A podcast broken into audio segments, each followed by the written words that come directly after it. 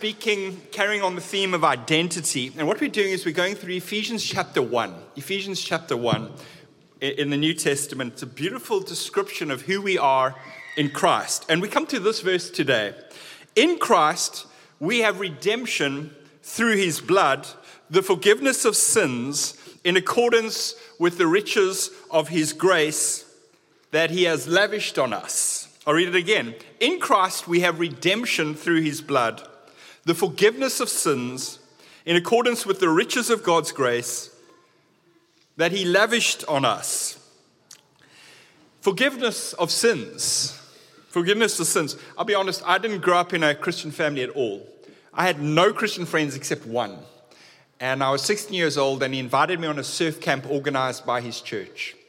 And I had gone to a little bit of a Catholic school, CBC in Greenpoint at the time. And um, I don't know what I heard, but I don't think I heard anything. And, um, you know, and I, suddenly on this youth camp, the guy who's the best surfer in the water, Roy Harley, he now heads up Christian Surfers internationally. He's the camp speaker. So this guy blows my mind watching him surf in the day. And then at night time, after they feed us lots of food, we sit down and he shares stories. So this guy commanded my respect, being such a good surfer. And then he just tells story after story. And I kind of was like, yeah, yeah, yeah, interesting. And then one night he told a story about God's forgiveness. And he had a few cool analogies in it, but it just got me. I think I was 16 at the time and I had a few misdemeanors in my memory that were fairly recent. I got caught, and I, for the first time, gone, geez, I've done some dodgy things. That was kind of in my consciousness at the time. And he spoke about God's forgiveness, and it just gripped me.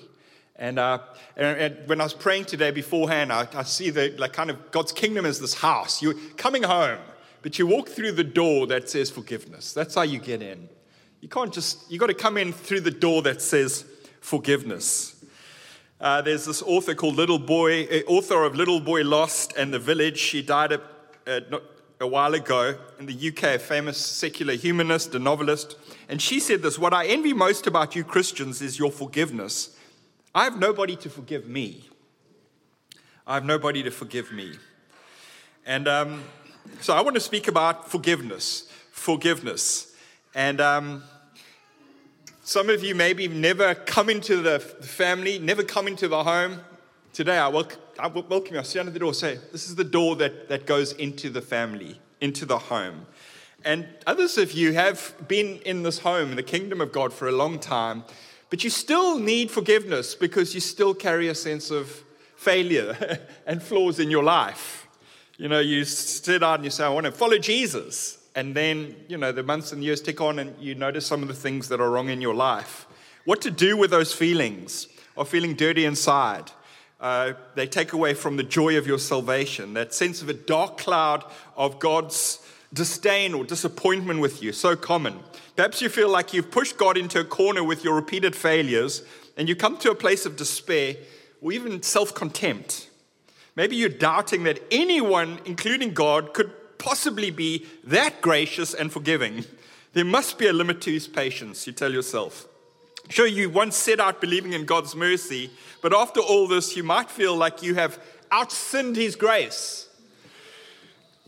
So, against all of these feelings, saying to yourself, In Christ, I'm forgiven, it might feel a little bit tinny. But by the end of my message, I think that idea that in Christ I'm forgiven will You'll feel the weight of it. You'll feel the weight of it. And what I did in this message is I studied the word condemn. Now, the New Testament is written in Greek, and I found the word condemn katakrima. And I looked all over the New Testament for where this word is used, and I piece it together in a bit of a sermon for you. So I've got five ideas that I want to take you through. Five points. And uh, I'm going to start with the heavy one. Okay, I'm going to start with the heavy one. By the end, you're going to be going, wow. But do you mind if I just take you first to the heavy one? The first point is this is that our sin is condemnable. Our sin is condemnable. And I get this from Romans chapter 2. You have no excuse for whatever for at whatever point you judge another, you are condemning yourself. You are katakrima yourself. Because of your stubbornness and your unrepentant heart, you're storing up wrath against yourself for the day of God's wrath when his righteous judgment will be revealed. So if you haven't read the Bible before, you need to know that's not the only stuff in the Bible. Like, yo, that is one of the more pointed verses in the Bible. And it's a fascinating verse because it tells us there is a day called Judgment Day, and we all stand there before the throne, and judgment comes. But it poses a little bit of a, it, it requires some imagination because it says, at the point at which you've condemned others, you're going to be condemned. So imagine throughout your life, you've got an angel walking next to you with a, with a clipboard. And every time you say the words, you know, those people really ought to, that person shouldn't have, you know, people must, and just write that down. You say words like, people should put others first. People shouldn't lie. People should be kind. Hey, we really should care about weak uh, uh people, you know, and, and marginalized people. You write it down. I imagine Judgment Day comes, the angel pulls out the list, and now the very standards by which you've held other people apply to you. Who of us will possibly pass that moment? We do have a sense of what's right and wrong. We seem to be pretty dismal at living up to our own standards. Now, um, you're going, geez, Terran, I thought you were trying to help us here, and I am, but nobody is helped by, by hearing the words, your sin is not serious. You go to a therapy, a therapist, you feel guilty, and they say, no, no, no, don't feel guilty. would, and so much of therapy nowadays, and not all therapists, because there's lots of therapists that don't do this, but, but it's like you're hurting. It must be what other people have done to you. Let's talk about your parents' failures. Let's talk about the way your boss treated you. Those nasty people that have ruined your life. But there's not much thought about your part in some of what's gone wrong in your life. In the letter of Romans, during the school holidays, Julie and I went with our family to Southbroom in KZN. And I was busy reading through the opening chapters of Romans, which is probably the, of the whole Bible, the part that really breaks down what's gone corrupt in the human system. And it's got two big ideas. The first one is that God designed human beings to mirror his likeness. But our sin defaces God from our lives. God designed us to mirror his likeness. That's what it means to be in his image. But our sin defaces God of our lives. So we're meant to, as his image bearers, image his face, his likeness. And uh, the way the Bible puts it is we're still in the image of God, but it's like a mirror that's shattered. It's shattered. And Romans chapter 1 says that our thinking has become futile enough and our hearts have become dark enough to deface much of God's image from our lives instead of reflecting God's goodness to others and the rest of creation, at times, and it uses these words it says that we are godless, loveless, faithless, and merciless. That'll preach, and I just preached it. And, then Romans carries on and says the other thing that's gone wrong with the human system is that God designed us to be free, but our sin brings us under dark powers. God designed us to be free, but our sin brings us under dark power. So, according to Romans, having defied our rightful king, we are, it literally uses this phrase, God's enemies. God's enemies. We're subject to God's righteous judgment. In other words, there is a hostility, an unholy hostility between human beings and their maker. We're now spiritually tyrannized by the twin powers of sin and death. This is all in Romans. We are all under the power of sin, Romans 3, verse 9. And then, for what I want to do, I do not do, but what I hate, I do, Romans 7, verse 15. Death reigns over the human race, is how Romans puts it. I'm making the point here. I said this is the, the heavy part of my message. It's going to get lighter after this. Sin is serious, so serious that it rightfully deserves God's condemnation. Okay? So that's, but that's not the end of the story. That's where, where it starts. So, my second point I got for, for, for you when I studied this word, katakrima, condemn, is, is this. On the cross, Jesus took our condemnation. On the cross, Jesus took our condemnation. So you say, listen to the word condemn again. Here it is in Romans 8, verse 3. God sent his own son in the likeness of sinful flesh to be a sin offering, and so he condemned sin in the flesh. There's the word condemn, katakrima. God sent his own son in the likeness of sinful flesh to be a sin offering, and so he condemned sin in the flesh. God sent his son. Jesus is one of a kind. So if we are broken mirrors, Jesus is the unbroken mirror. He was not made as a replica of sinful humanity, by the way, rather in the likeness, that's the word used, of sinful humanity. So about 100 billion people have lived in history, they reckon. Only one person, according to the gospel, is an unbroken mirror of God's goodness. Colossians 1 speaks about Jesus as the image of the invisible God who comes to restore the image of God in us. So Jesus is the unbroken mirror. Secondly, Jesus is the rescuing king. He's the rescuing king. So in the Gospel of Mark, it says that Pilate condemned Jesus to the, to the cross.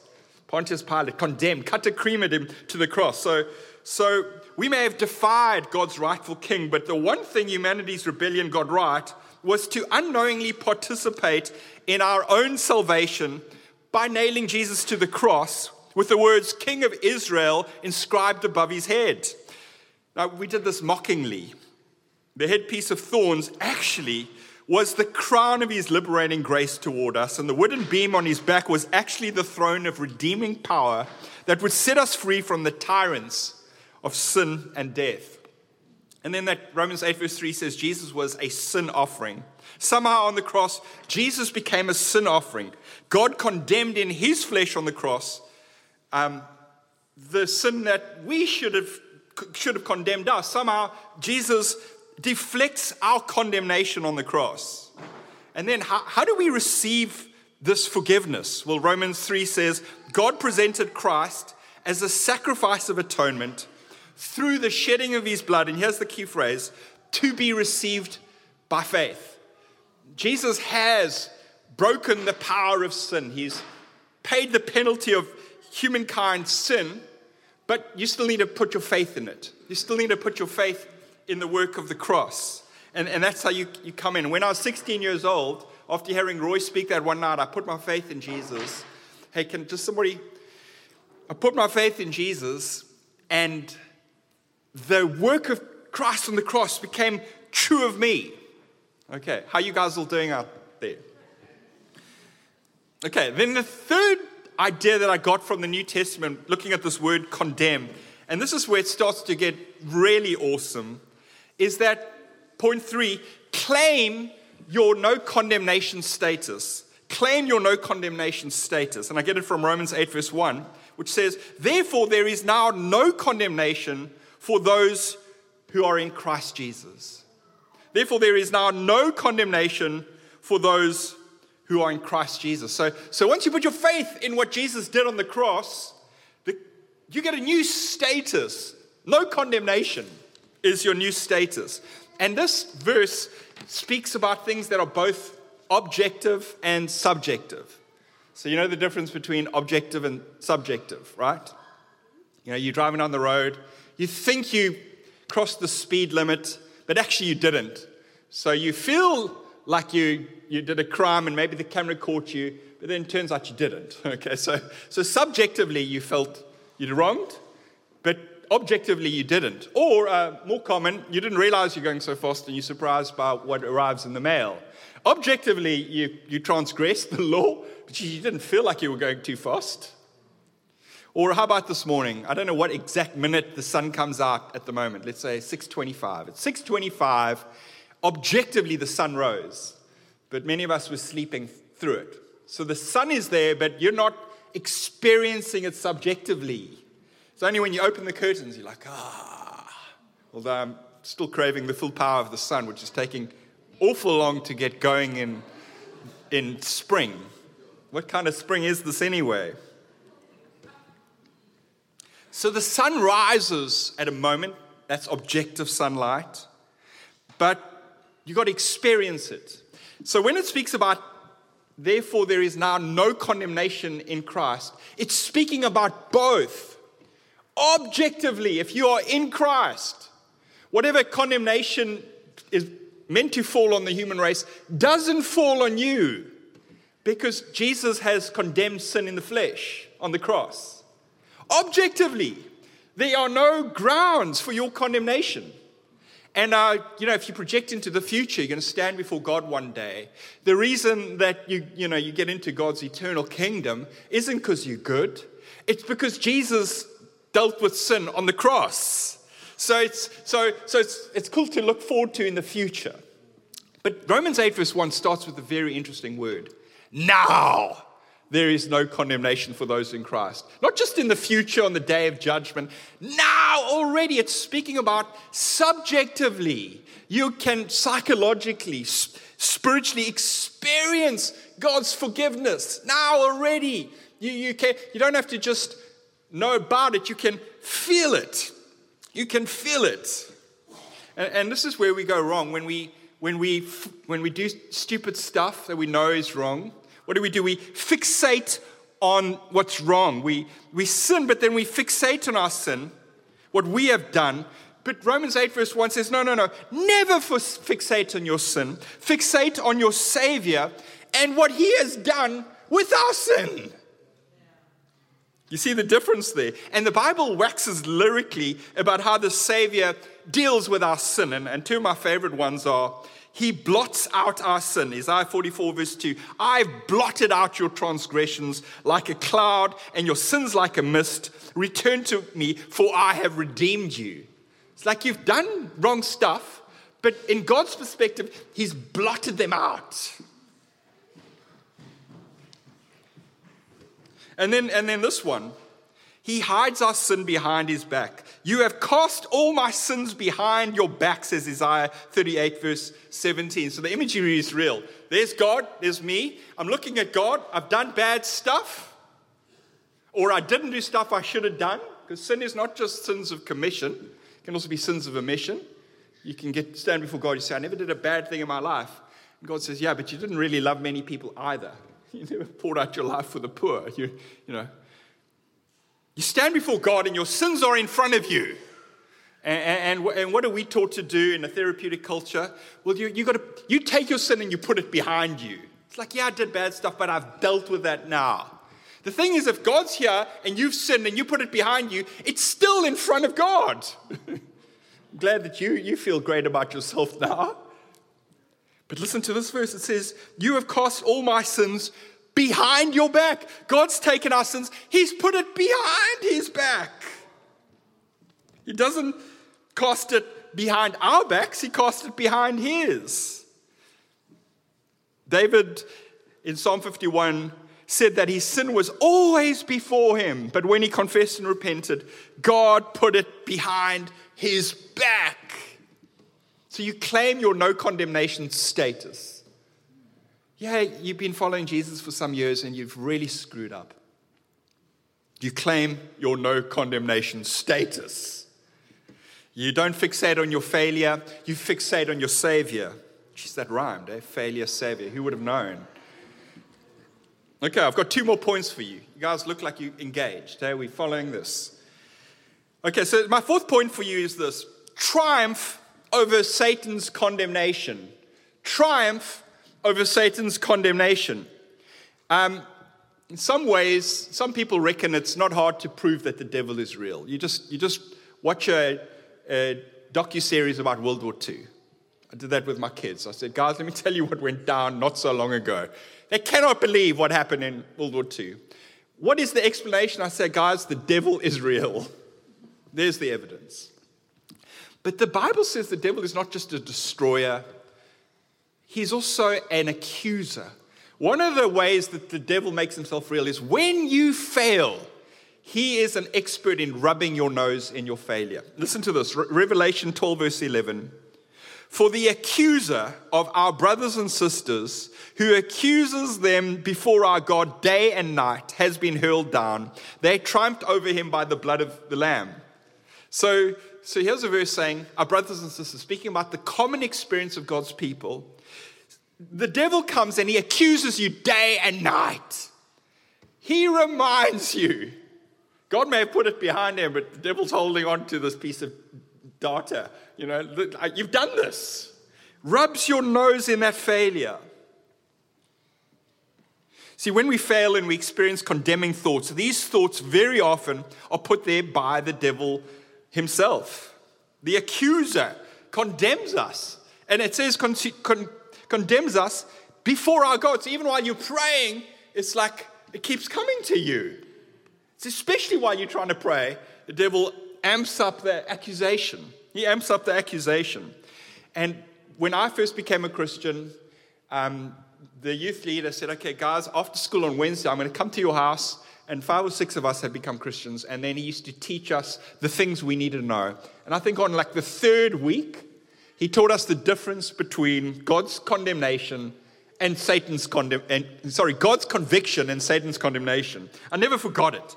Don't confuse Satan's condemnation with God's conviction. You see, when we fail, we won't only experience the devil's condemnation, thankfully, we also experience God's conviction. And if God's conviction could be put into words, it would say this Hey, hey, what you did was wrong. It saddens me. But based on the blood of Christ, you are still fully accepted. Get up. Draw close to me one again, once again. Let's start again. I've not given up on you. I never will. That's what God's con- conviction sounds like. Do you see that? So the, the devil's condemnation gets you focused on how sinful you are. God's conviction first gets you focused on how accepted you are in Christ, and only then gets you to own up to your sin. The devil's condemnation drives you from God, keeps you in the dirt. God's conviction draws you to God, gets you back on your feet. The devil's condemnation brings despair, God's conviction brings hope. They're so different. Don't confuse them. Because I know lots of people who are being condemned by the devil himself and think that these condemning thoughts are God. But I say, look at the effect in your life. You can't even look up at God. You become a worm, crumpled in on yourself, lying there on the floor. I don't think God put you in that state. There's a difference between Satan's condemnation, which, which just breaks you down, and God's conviction, help, which helps you to stand up again. And uh, this idea of God's conviction overcoming Satan's condemnation is one that's gripped the Christian imagination.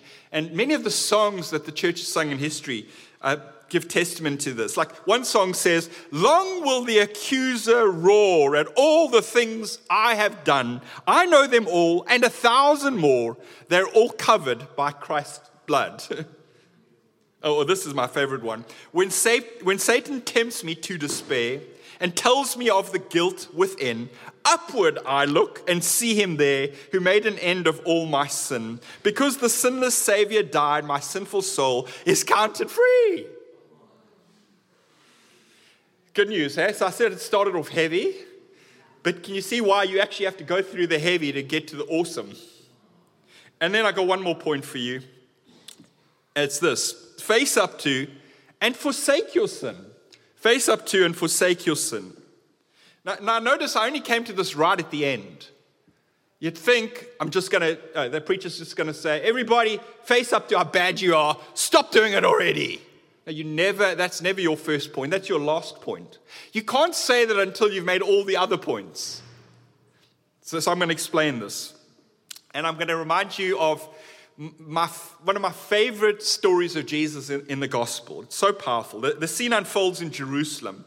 Uh, near the temple where Jesus often imparts his knowledge. And as the sun rises, a crowd gathers around Jesus, eager to hear his words. I'm in John chapter 8, by the way. While he's teaching, the, some scribes and Pharisees, they're the religious leaders of the day, bring forward a woman caught in the act of adultery, perhaps just hours before. Has she got her clothes on? Hopefully, she's got something on. And in those days, that was a grave offense according to Jewish law. So go to the Middle East today and you can get a sense of, of how this could be dealt with. Their behavior demonstrates a double standard in how they treated the woman and the man involved in the adultery. They only bring the woman to Jesus, despite the fact that it takes two to tango. See, the selective targeting suggests a bias against women and a willingness to hold them solely responsible for the sin, which is a manifestation of misogyny. So, in their warped view of the relationship between the sexes, women were often seen as the seductresses, the temptresses, who led men astray. And if a man committed adultery, actually the real person responsible was the woman, not the man. Anyway, these religious leaders present the woman before Jesus, publicly shaming her and they issue a challenge to Jesus, saying, Teacher, this woman has been caught in the act of adultery. In the law, Moses commanded us to stone such women. So what do you say? See, they, their intent is to trap Jesus, forcing him into a dilemma. Either he advocates for mercy and then he appears to disregard the law, or even or endorse her stoning, and then he seems harsh and uncompromising. So, how's Jesus is going to deal with the situation? And the answer is masterfully. Rather than responding immediately, and that's something to be remembered. If you're in a trap and you can't figure out what to say, say nothing. Maybe try this.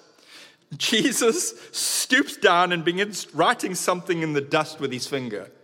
Try that. the crowd becomes curious about his actions and presses him for an answer. After a moment, Jesus stands up and speaks, saying, Let him who has no sin throw the first stone. Then he stoops down again, continue, continuing to write in the dust. This statement has a profound impact on the crowd and the accusers, one by one, starting with the older individuals. Maybe they're more honest with themselves after a lifetime of experience. They begin to leave, beginning with the oldest and then down to the youngest. Now, we can only guess what Jesus is writing in the dust. We don't know. Is he writing down their sins? they're leaning in, what's he writing? And then He's writing down their sins because Jesus often had x ray knowledge of people's sins in the room and he'd use it so carefully in a conversation. So they start seeing their sins. Or maybe he is writing out Jeremiah 17, verse 13, which is um, a verse in their Bible about how God turns. It turns away. It says, Those who turn away from God, their names are written in the dust. Who knows what he's doing? Whatever he writes, the accusers recognize their own imperfections and hypocrisy. So then Jesus looks up again and he sees that no one remains except the woman. So he asks her, Where are they? Has no one condemned you? So my question is, why does he have to ask her, Where are they? Her eyes must be closed. It seems that her eyes have been closed. Perhaps she's buckling over, facing her hands, terrified that the first stone is about to strike. She looks around, she replies, No one, Lord. Can you hear the relief in her voice? Then Jesus says to her, Neither do I condemn you, katakrima you. Here's Jesus finding a way to spare her from condemnation. And as you can see, that is one of the stories of the, of the Bible, of the gospel. God finding a way to spare us from the condemnation that our sins deserve. But then these words Go now and leave your life of sin. He doesn't say, Hey, next time, don't get caught. Go now and leave your life of sin. When we're in Christ and we sin, God is for us with omnipotent love and inexhaustible mercy, but His grace should never be used as a license for sin. Instead, it should put us back in the place of grace from which we can face up to our sin and forsake it. Own up to our sin and, and, and, and move away from it. So, those are my last two ideas. Face up to your sin. Nobody can face up to their failures, like their real, the deepest layers of their failures, until they know they are loved regardless. You catch a little child who's done something wrong, and they've got the, they feel judgment's about to fall, and you try to press them for for own up, confess. They're going to tell you a lie. They're going to water it down. They, it's just too dangerous to say what actually happened and why they did it.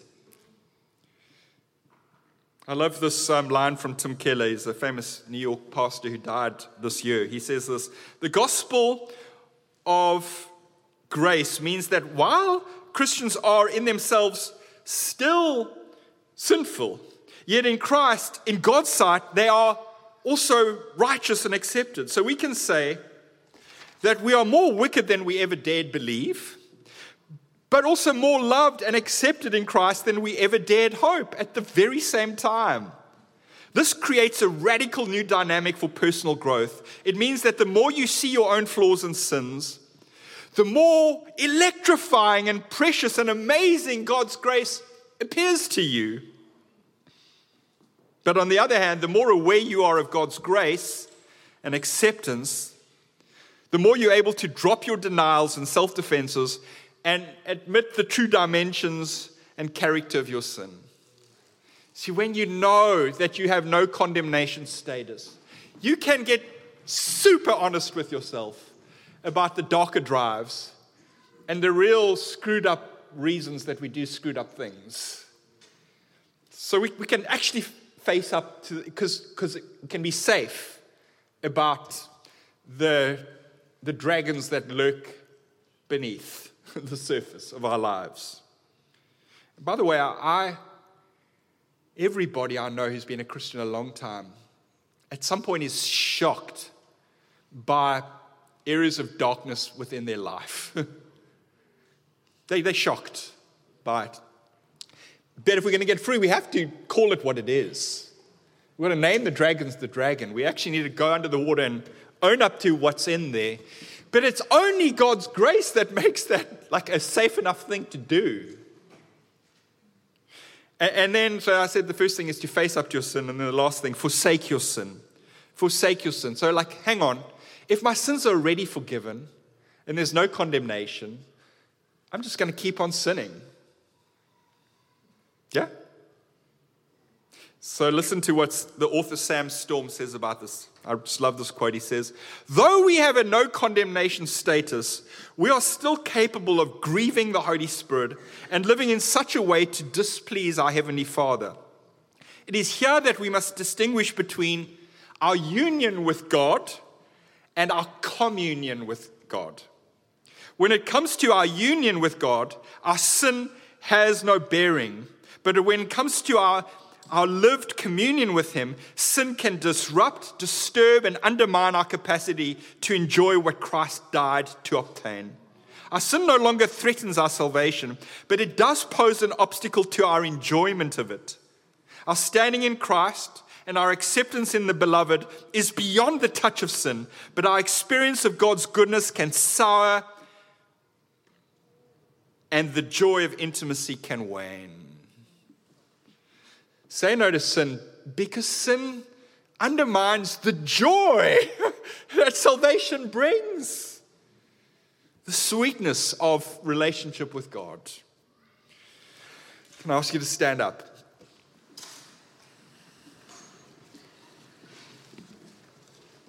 Can I band on the stage?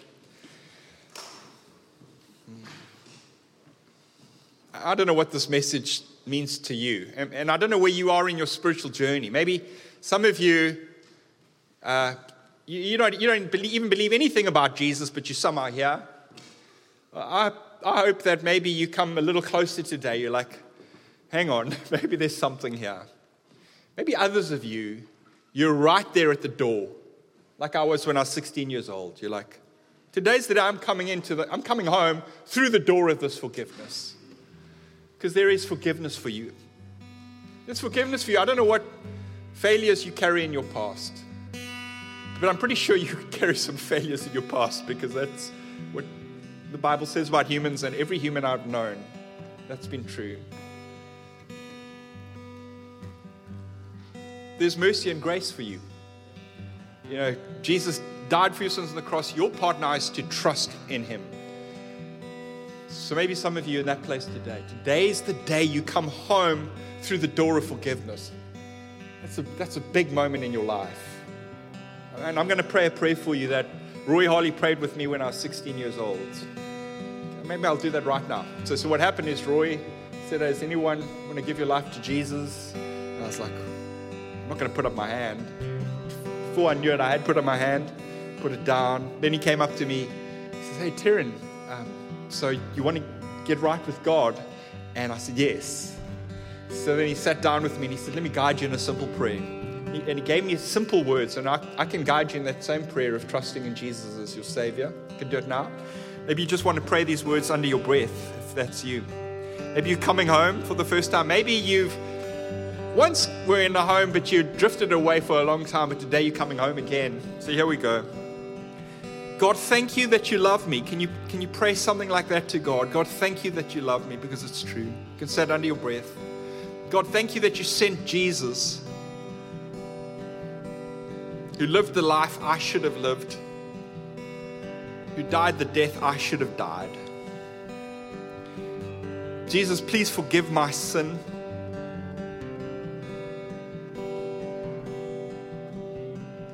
God, thank you that Jesus rose from the dead. You say those words God, thank you that Jesus rose from the dead. You're alive. Come and live in me by your Spirit. Take me into your family. Take me into your kingdom.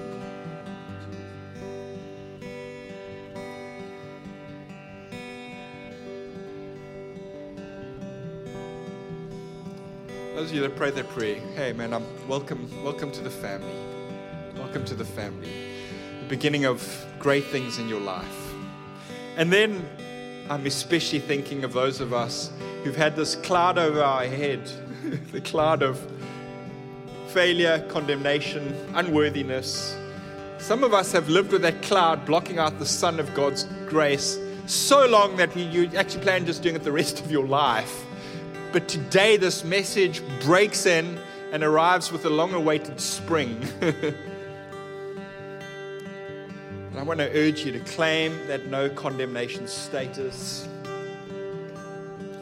to ignore the, the voice of the accuser, to own up to the failure in your life, to forsake it, but to forsake it because of grace, because of a relationship with God that's you. Why don't you just respond where you are? Now, maybe where you are, you just want to even lift up your hands, just saying, That's me. By the way, putting up your hands doesn't mean you've done something bad. You know, so it's not like, oh gosh, they're going to wonder what I've done. Don't worry about anyone else. Just receive God's grace where you are, God's mercy. Just lift it up. Just lift up your hands, receive God's grace and mercy. Reach out for it. God, I pray for my brothers and sisters that the cloud of unworthiness and condemnation, condemnation will clear away and there will just be the basking in the goodness and the kindness and the mercy of Jesus Christ.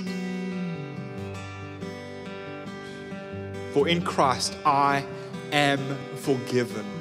This is not just a objective reality. This is something that is subjective. Now there is no condemnation. This day I enjoy my no condemnation status.